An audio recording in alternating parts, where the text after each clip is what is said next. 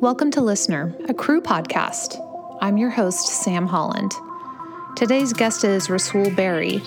Rasool works with Cru City and he's also a pastor at a church in Brooklyn. We're all still practicing social distancing during this pandemic, and we can't actually travel around the world like we used to, at least right now. But Rasool's here to tell us about a project he's involved with, a video series called In Pursuit of Jesus, which allows us to take a virtual cultural journey across the world in search of Jesus today. Enjoy the show. And so I so being a student at Reform now gives me access to the Redeemer office. So do you mix it up with Tim Keller sometimes? I've had two classes with him so far. Cool. Um, I was at a I was on a panel with him it was a recruiting panel for the seminary, and so I got to refer to his yeah. So he like knows who I am, refers to me by name. It's pretty cool, um, and I've gotten to do some deep dive reading and listening to him, and it's been amazing because I have such great appreciation for how he thinks and how he understands God's word and culture and things like that. And so it's been a great um, experience. Awesome. I mean, so you're kind of a big deal. You're a bigger deal than ever. you just hang out from with Tim Keller. It's not a big deal. I'm just kidding. Everybody's a big deal. And now, speaking of big deals, I think I mean when what number uh, podcast host was I? I I didn't even look, and I should have. I mean, pretty early on. Yeah, I think I think you, when we had talked, I don't know if I would be surprised if it was more than five. Yeah, I know. I think that's true. Yeah. So, hey, listen, I think I've only had one other staff that's been on the show twice. So, Rasool, hey. you are in an elite club, just like you are on Yelp. You're now in the listener podcast. You know, elite group. Yes, that's great. That's great. Which I loved. And now, just to segue into your your pot docu series that I've been starting to watch, uh, one thing I noticed was that there was a lot of food involved, the eating of good food, and I thought, I remember this that Rasool is very into Yelp and restaurants. You also have some dietary things that are particular to you. So. Tell us about kind of yes. the, as an entry point into this conversation tell us about the food that you've eaten in five continents in five months yeah. oh man it, that was one of the most fun things about being a part of in pursuit of jesus uh, and this this whole journey through this series was we wanted to not only look at how different people from around the world thought about and experienced Jesus. We also wanted to really get a deep dive into the aspect of culture, and you can't talk about culture without talking about food.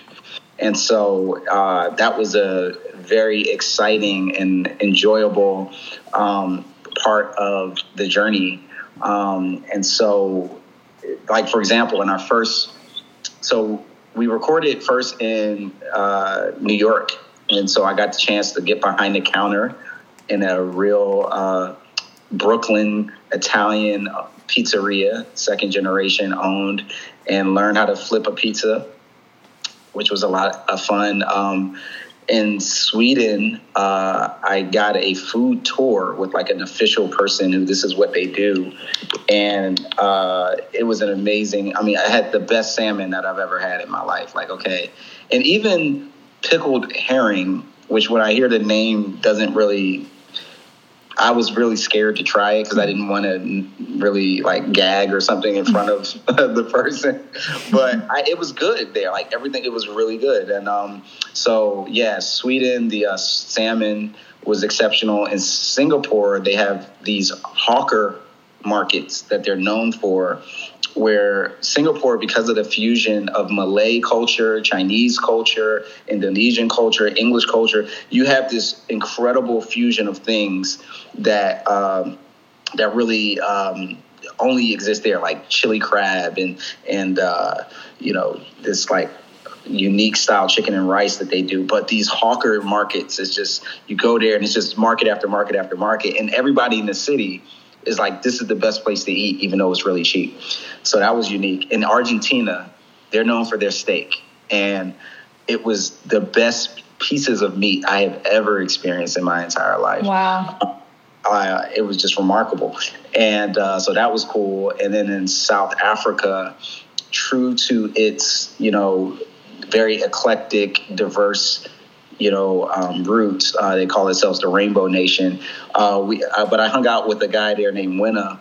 Uh, and he introduced me to potjie, which is kind of this stew, which is this like Dutch influence with African influence, and it's just like got a bunch of different things in it. But on it was a cold, like rainy day, and it was the perfect meal, like comfort food. Um, and then in Israel, I mean, uh, the hummus and the different, you know, like falafel. Like I, I can't eat hummus like store bought stuff like You're national ruined. brand. Yeah. I can't do it anymore after having it there. Some of the best hummus and pita and uh, other great offerings that they had. Um, St. Peter's fish was a unique one that I had. That's what they call tilapia, and they have it in Oh. this like tomato based stew. So I don't. I know we don't want to talk about other things, but yes. So all those were all the kind of classic spots that I got to experience and taking a lot of pictures and eating a lot of food, and unfortunately with that gaining some weight too. Oh, it happens. Yeah. You didn't take enough steps to just burn it off. no. Well, uh, it sounds delicious. But let's just go back to the beginning and let me ask you this. Why did you start this worldwide vlog called In, Pursuit of Je- In Pursuit of Jesus? And was it a Cru project, a bridge? Yeah. Is that the name of your church? The Bridge? Bridge Church. Bridge Yeah. Church. What was it? A hybrid? Tell us about Yeah. that. So, um, I actually got a pho- uh, text message from a former staff person named Matt Brubaker, um, who worked with Jesus Film while he was with Cru, who now works with Our Daily Bread Ministries. And Matt um, texted me like, "Hey, is this your number?" I hadn't talked to him in like six years, and I was like, "Yeah." And he's like, "Hey, can we talk? I want to throw an opportunity by you." And I was like, "Sure." And then he we talked, and he said, "Hey, we um we're looking for a host for this documentary uh, called In Pursuit of Jesus that will kind of explore, you know, who Jesus is to different people around the world and through the lens of their culture. Would you be interested going to you know these five different countries?" And I'm like, "Oh, that sounds amazing, of course." And especially when I got into the details of it and, and heard more of the vision from the director, uh, Philip um, Palacios, who was just an incredible, he's become a close friend of mine too. Like the thing that really like resonated with me was the fact that moving from Indiana to New York uh, to go from, you know, ministry from there with Cru to, to with city in a place like New York City, like it has stretched and changed expanded, I would say, my perspective on who Jesus is. Just from being in a place where it's just different sensibilities, different perspectives, people from around the world. People, when you're sharing your faith, have different questions. Other Christians have different points of view, and and that has really challenged me in um, in some good ways and in some hard ways.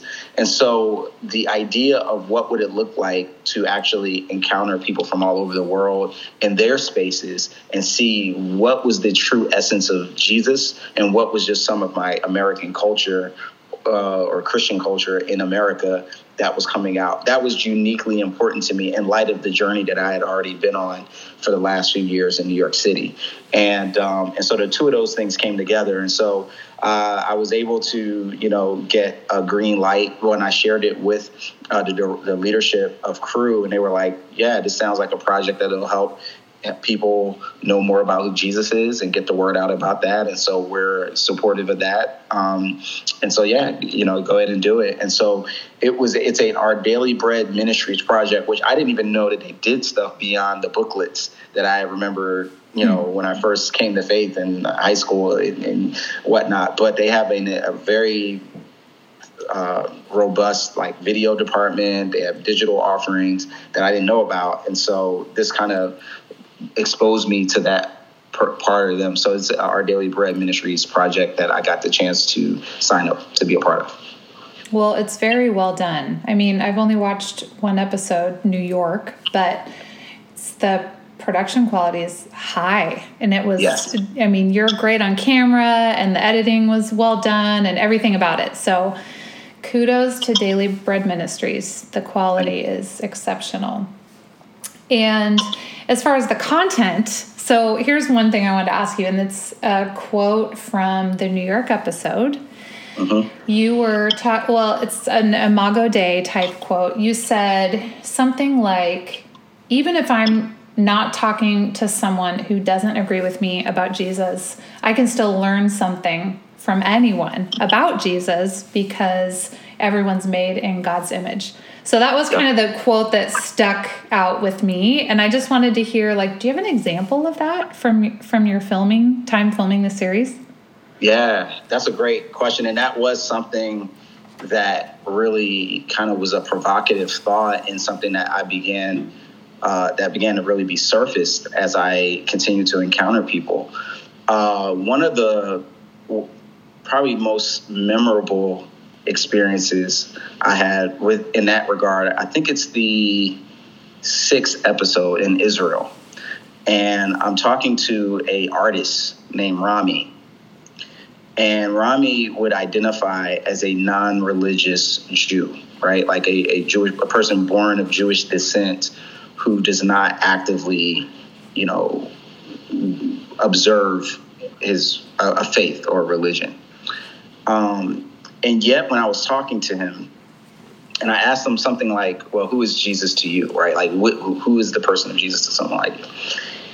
And he said, "Well, you know what I understand from what like Christians believe about Jesus. Like he's like I'm Jewish, and so we value Moses, and we see him as an important person and someone who gave teaching to that a lot of people, especially more observant people, follow.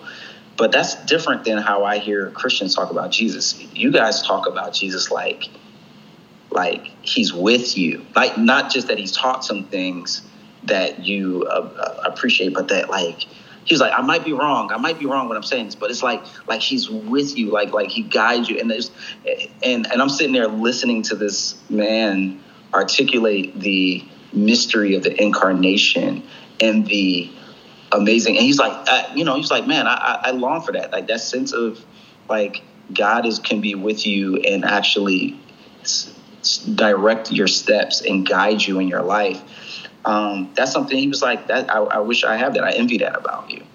And it was just this moment where it wasn't like it was a truth that i hadn't heard before but hearing someone search for words to describe the mystery of the incarnation that i believe in even though they don't necessarily believe in it themselves was just powerful. It like it landed on me on a deeper level. It, it was weightier to me as a result of it. And uh, there were multiple uh, experiences like that all over um, that i had in pretty much every place i went to. Um, you know uh, one last example i give uh, in singapore i talked to a guy named hardy who uh, you know, was definitely not, you know, a Christian or anything. He kind of comes from a Malay, which pretty much is synonymous uh, in most cases with Muslim background.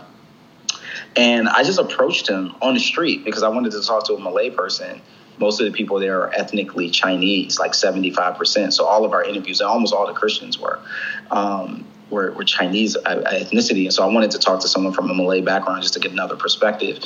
And I just come up to him, I approach him on the street, like, hey, I'm my name is Rasool, I'm from America. Like, can I talk to you? And he immediately was like, yeah, I'm going to go eat. You want to come eat with me? And there was this aspect of hospitality of Jesus. Like when I read John 1, right? And then the, the, uh, John's disciples start following him. And he's like, what, would, what are you seeking? And they're like, hey, where are you staying? And he immediately says, come and see.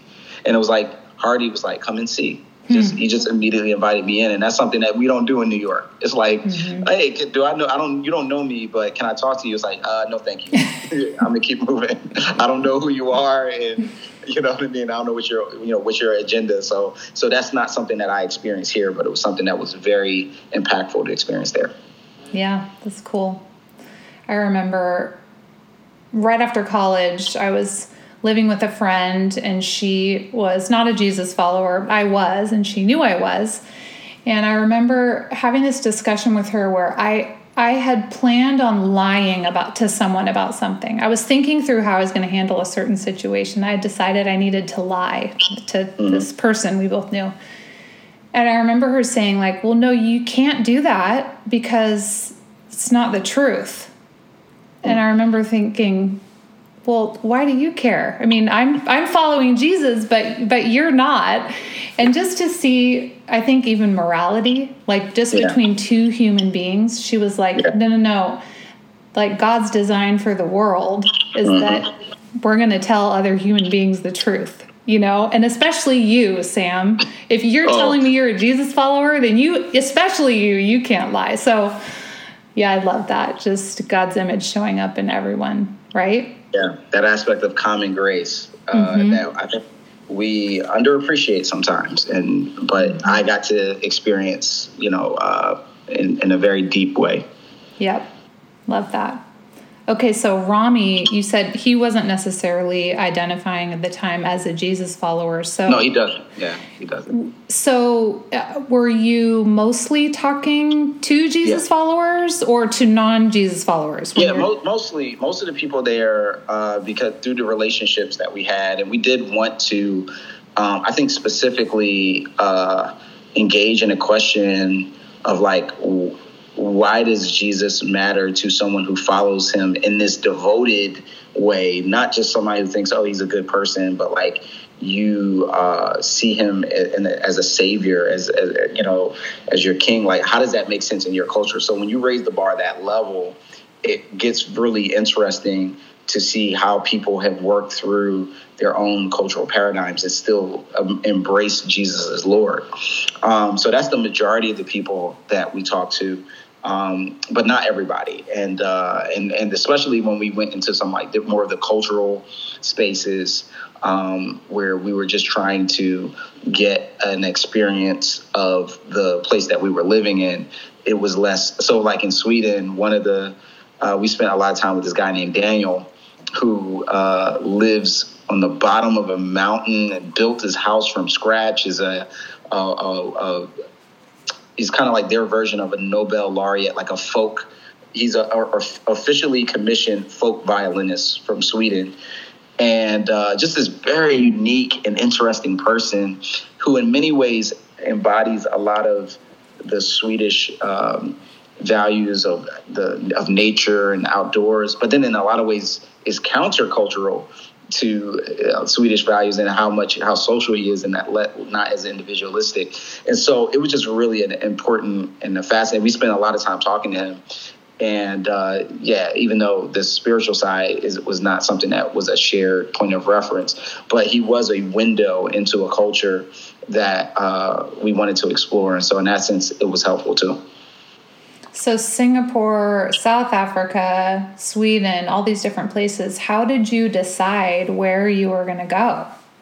Yeah, well, that was the easy one for the most part. Like most of the, uh, so, and you'll, and you'll see this, um, if when you look at the videos, uh, like um, in pursuit of Jesus.net, like the, some of the, so there's these 24 minute episodes and then there's like what we call devotional videos which are more meditations um, biblical, like biblically based meditations based on the culture of the place. The, the, the um, and in those smaller videos on the website, you'll see that it'll say, for example, "In pursuit of Jesus, the good man, the good man," and the theme in a place like New York was what is goodness in a morally relative place where people tend to think of goodness as something that's subjective.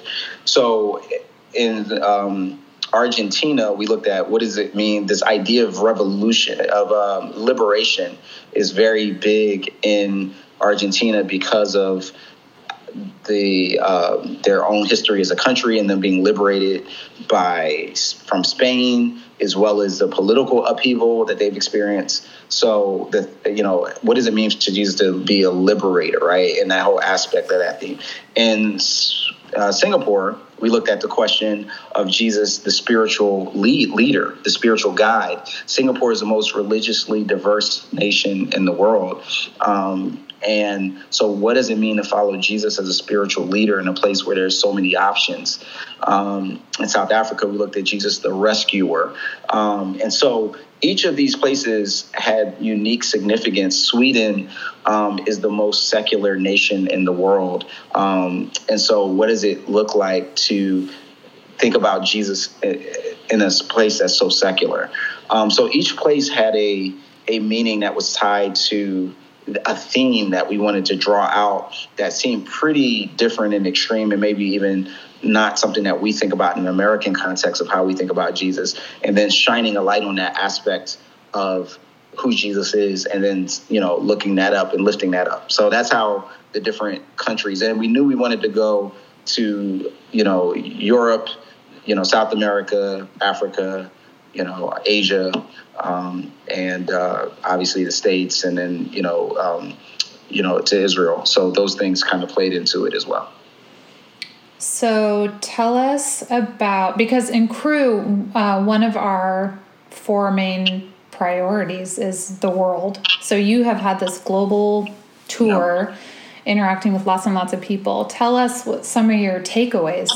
Just if yeah. you traveled around the world, I mean, you must have learned so much interacting with all these different people yeah. from different cultures, different worldviews. Yep. I think the first thing that it taught me was the importance of listening. You know, in Proverbs, it says, you know, be slow to speak and quick to listen. And I think, especially when you're so, when you have so much ministry training to know what to say in a certain, you know, scenario or a certain moment, it can be easy for me to just jump right into speaking and not into listening. But especially when you're uh, in a cultural context that's different from your own, um, which because of our increasingly diverse world, that's all of us when we walk out the door. Um, it's increasingly important to listen. Listen as a form of evangelism. I would say listening is the, the most important skill set that you need to do as an evangelist, um, as a discipler. Like, how many times, if we just ask the, the, the extra question, will we get to a place of greater understanding. Um, so that's the one thing. Is just that it, when you you you start to meet people from all over the world and you realize how much you don't know. you know I mean? How much they have awareness of, and so there was a, a, definitely a place where that humbled me. And even as a person that you know cameras are on me, and we're wanting to try to capture this moment, but I just started to realize as I went through the, the, process more that I just needed to ask more questions. I needed to think through of more what they were saying and, and be less scripted in my attempt to take the conversation to a certain place, mm-hmm. even though I knew I, I, wanted the conversation to get to the person of Jesus. And so, uh, yeah, I would say listening was one thing. The second thing that really stuck out to me was how unique it is, and this is something we take for granted, I think, when you hear the story in a culture where the majority of the people have Christianity as their as what it means to be religious, even if they're not. And I know you know we're in a in a increasingly secular society uh, with decreasingly, you know, people that identify as Christian, and yet still, it's different than going to a place like Singapore, where the majority of the people identify as Buddhists, right? Like, so it's just a different point of reference. Um, and so, one of the things I, I found that was fascinating that we tend to take for granted is how unique it is that people all over the world identify Jesus as God. Like, as a human being that walked on the face of the earth, and we have a record of his teachings and his actions and that people from various different cultural paradigms who value very different things all can look at this person and whether they're in South America or in Asia be like I believe that person is divine. Not an idea not a philosophy not an abstract notion of deity but an actual human who like that we can't even agree on who the best president was or who the best artist was or who the best pop singer was or who and yet we like people you can talk to so i'll give you an example why that's fascinating. So i was in singapore singapore is an asian country where that has a high value of the community over the individual, high value of authority, and and what they call it like a you know kind of Confucian ideals of filial piety, right? Like what your parents say and, and what role you have in the society matters more than other things and they they value order. It was the cleanest place I ever went to. Been to, uh, you know, it's you, it's illegal to chew gum in Singapore, right? like this sense of conformity for the greater good is what drives the company, the country. And even though you might want to chew gum, it's better for us as a society not to, so we won't do it. Then I go to Argentina. Two days later, Argentina. I mean, as soon as I got into the airport, I realized this is a different place. There's just it's fluid. It's it's kind of a little bit of chaotic um, people tend to eat dinner at 9 30 10 o'clock at night at restaurants. We would go to a restaurant at 8 o'clock and it'd be empty because people aren't ready to eat dinner yet. But much more relational much more expressive um, in terms of like the things that they matter to them. And yet these two two people from these two different places still there's an aspect about jesus where they see his conformity to God's will in Asia, and that and that matters. And then there's this aspect in Argentina where they see Jesus in his passion for liberating other people and caring for other people, and that matters. And that all, and they can both say, and that's why I see him as God. That I think it was something I just kind of took for granted living in the states, but then when I started to see it all over the world, I was like, this is unique. And I don't mm. think that there's any other person that I know of that's walked on the face of the earth that people from every continent are like worshiping as God. Mm-hmm. And is it because of what they're reading in scripture? Is it because of personal encounter with Jesus Christ active yeah, in their life? That, that's, that's the beautiful thing when you ask the question. They're, they're going back to a saying of Jesus in the gospel, they're going back to his actions. And when they read the scriptures, combined with when they apply that into their personal life and scenario, they see and experience something that touches who they are to the deepest level and to their core. And um, and and it's and it, it ties into their story. It ties into you know who they are. So there was this powerful moment in Argentina where I'm having dinner with a um, sommelier, which is a, like a wine professional wine connoisseur and, and critic, and he's a pastor too. And uh, and so I'm like at the table, and then he starts to unpack. Uh, he was like, "See, we're at this table, and this is like communion. Like we're drinking together, we're breaking bread, and, and that's the essence of communion. You don't need to just have communion in church. We're having communion as we eat." And he's like, and I'm like, I never thought about it that way. Hmm. I'd never thought about the sacredness of what it looks like to share a meal and have fellowship with other believers, and and that it doesn't have to be simply expressed in a liturgical context, but it's something that can be kind of like we can sanctify or ask God to sanctify our space as we eat together in a common meal and and talk about the goodness of our Lord together. That was a unique um, way of looking at things that just expanded my perspective, and I never look at communion the same again. I mean, even hanging out with a pastor who's also a sommelier. That right. that's not going to happen where I come from. Those don't go yeah. together. That blows my mind right there. Wow. Okay. Well, I mean, before we move on, I think we can agree that the best pop singer is Lady Gaga. Rasool, it's kind of obvious. All the time. I mean, either, neither. I just yeah, really yeah. like her. I'm kidding. I'm, there's lots of good pop singers. right, right, right. um, but I do want to circle back to what you said about listening. And thank you for plugging my podcast. That's the that we are called Listener Podcast because we value listening to each other. And so I love that that's one of your takeaways from the world was the importance of listening. And it it ties in with an interview I did um, last month, I think, with Ron Sanders, who you probably know, Spud. Yep.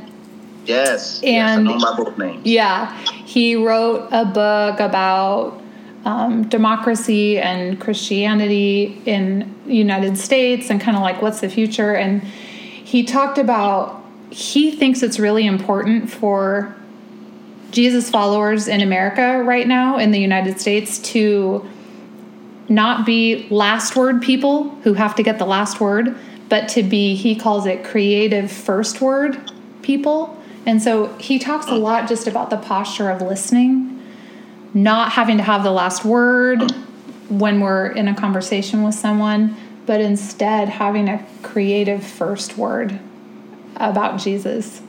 And I love that. I, I mean, I'd never heard someone describe it that way before, but sometimes it's hard not to have the last word. I mean, culturally, it's it's something yeah. we kind of do. I mean, where I come from. Yeah, well, absolutely, and uh, it is a. I think it's a spiritual discipline.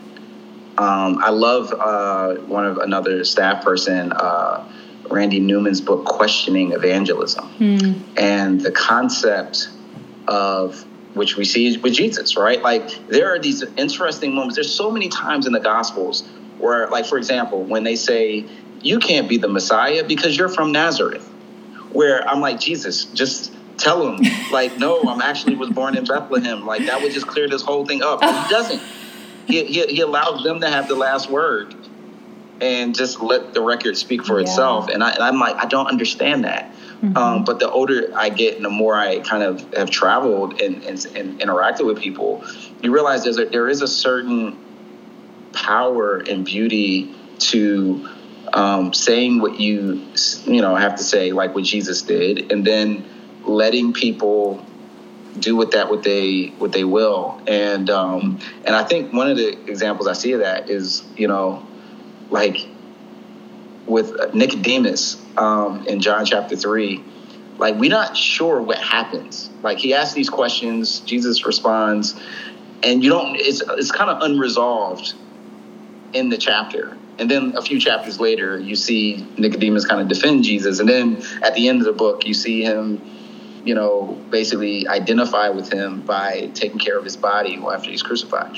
And it's kind of that process that Jesus allowed him to go through and um, but I think when you are in positions of power, it can be harder to let go of that power and just allow people to land where they are, knowing that you've done your job by articulating a certain vision and then letting them figure that out in their humanity. That's a that's a that's a skill set that it's harder to do when you're closer to the center of being able to construct what meaning is for other people whether they believe it or not.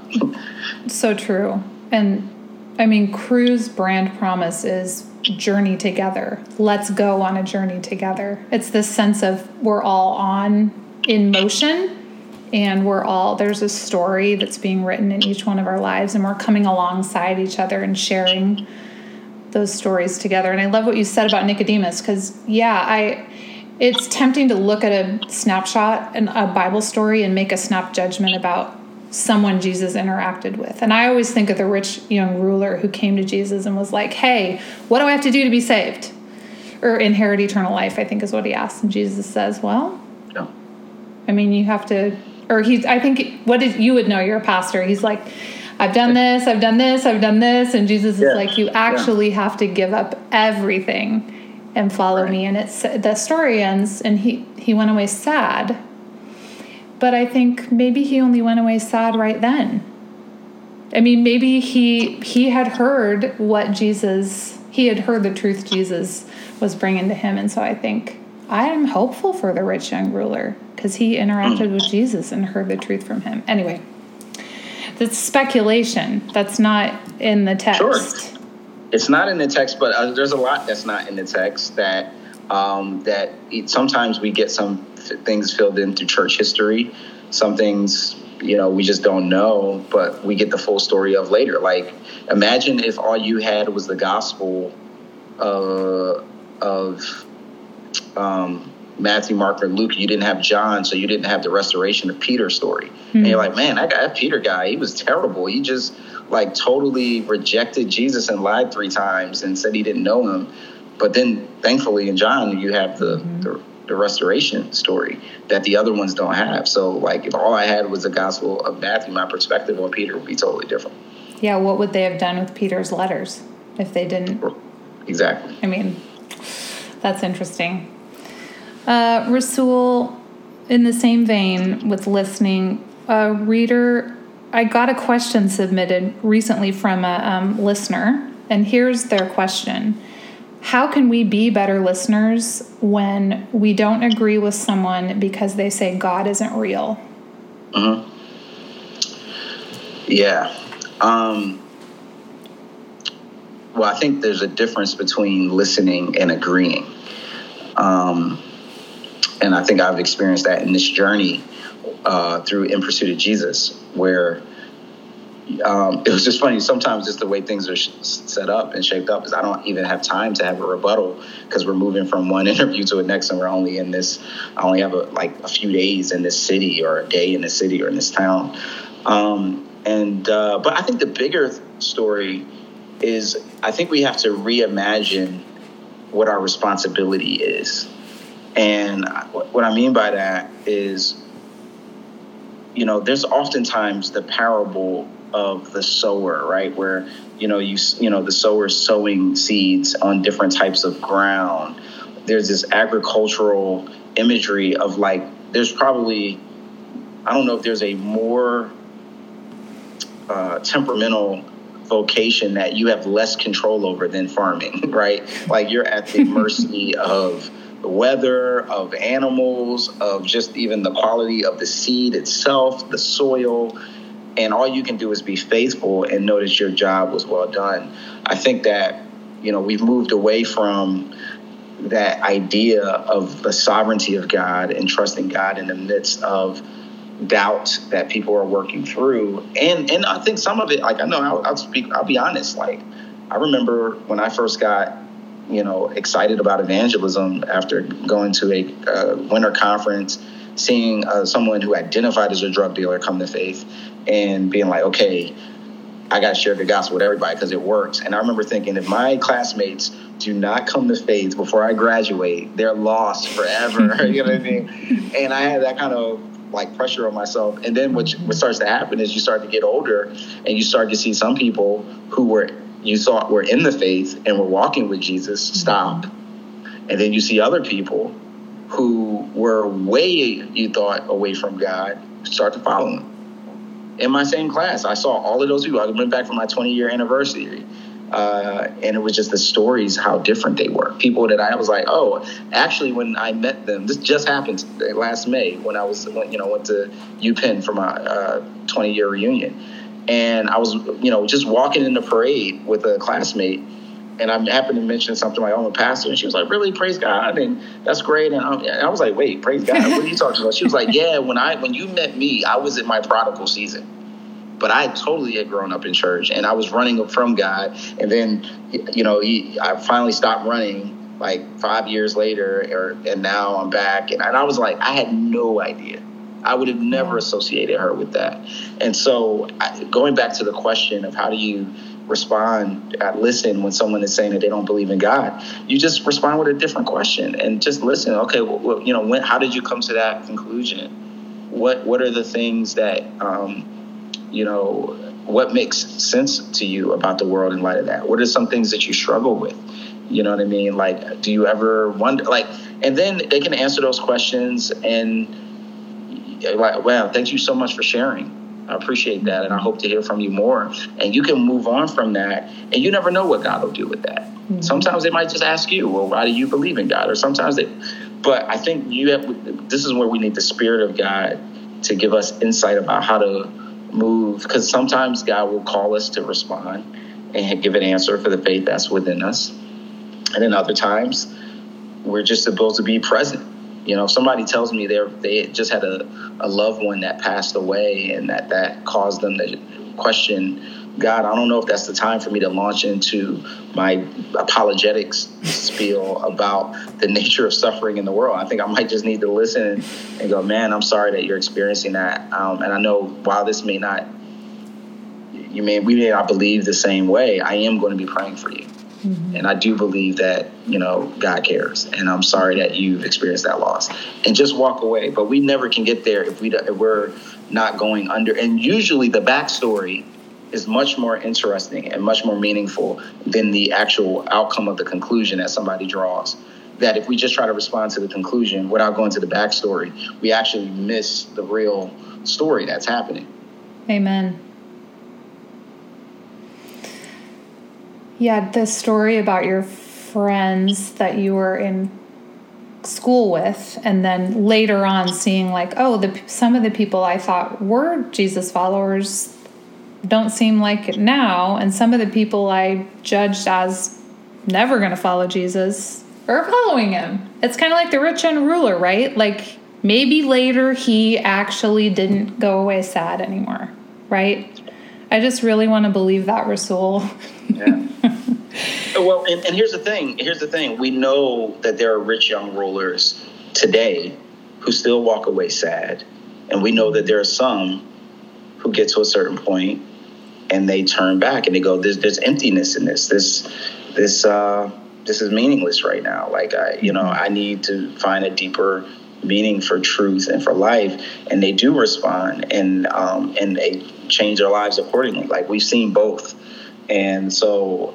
I think what that gives us is a sense of hope to not stop thinking of those people, praying for those people, looking for opportunities to invite them in. But part of, I think, the new reality in light of the increasing way that people experience or see Christians in the culture and in the world, I think we have to lean more into uh, our teachings on hospitality of kindness, of speaking with people and giving them, even when, when they are hostile to us, it gives us a better platform to be able to share more uh, clearly and with uh, you know like i love that was it second peter 3.15 that you know always be ready to give a reason for the uh, hope that is within you but to do so with gentleness yeah and respect um, wise so. as serpents and what is as serpents and gentle as doves That exactly. is very hard to do when you yep. feel like you're as smart as a snake, you don't want to be.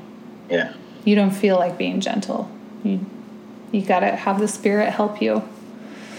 Um and that's why we're Jesus invites us not to separate. Is it the tares? Like don't separate the tares from the wheats. Like you don't right. have to decide that right now. I've got it. Yep. You're all going to grow together and I'll figure it out. I like that. Well, Rasool, are you going to make any more of these?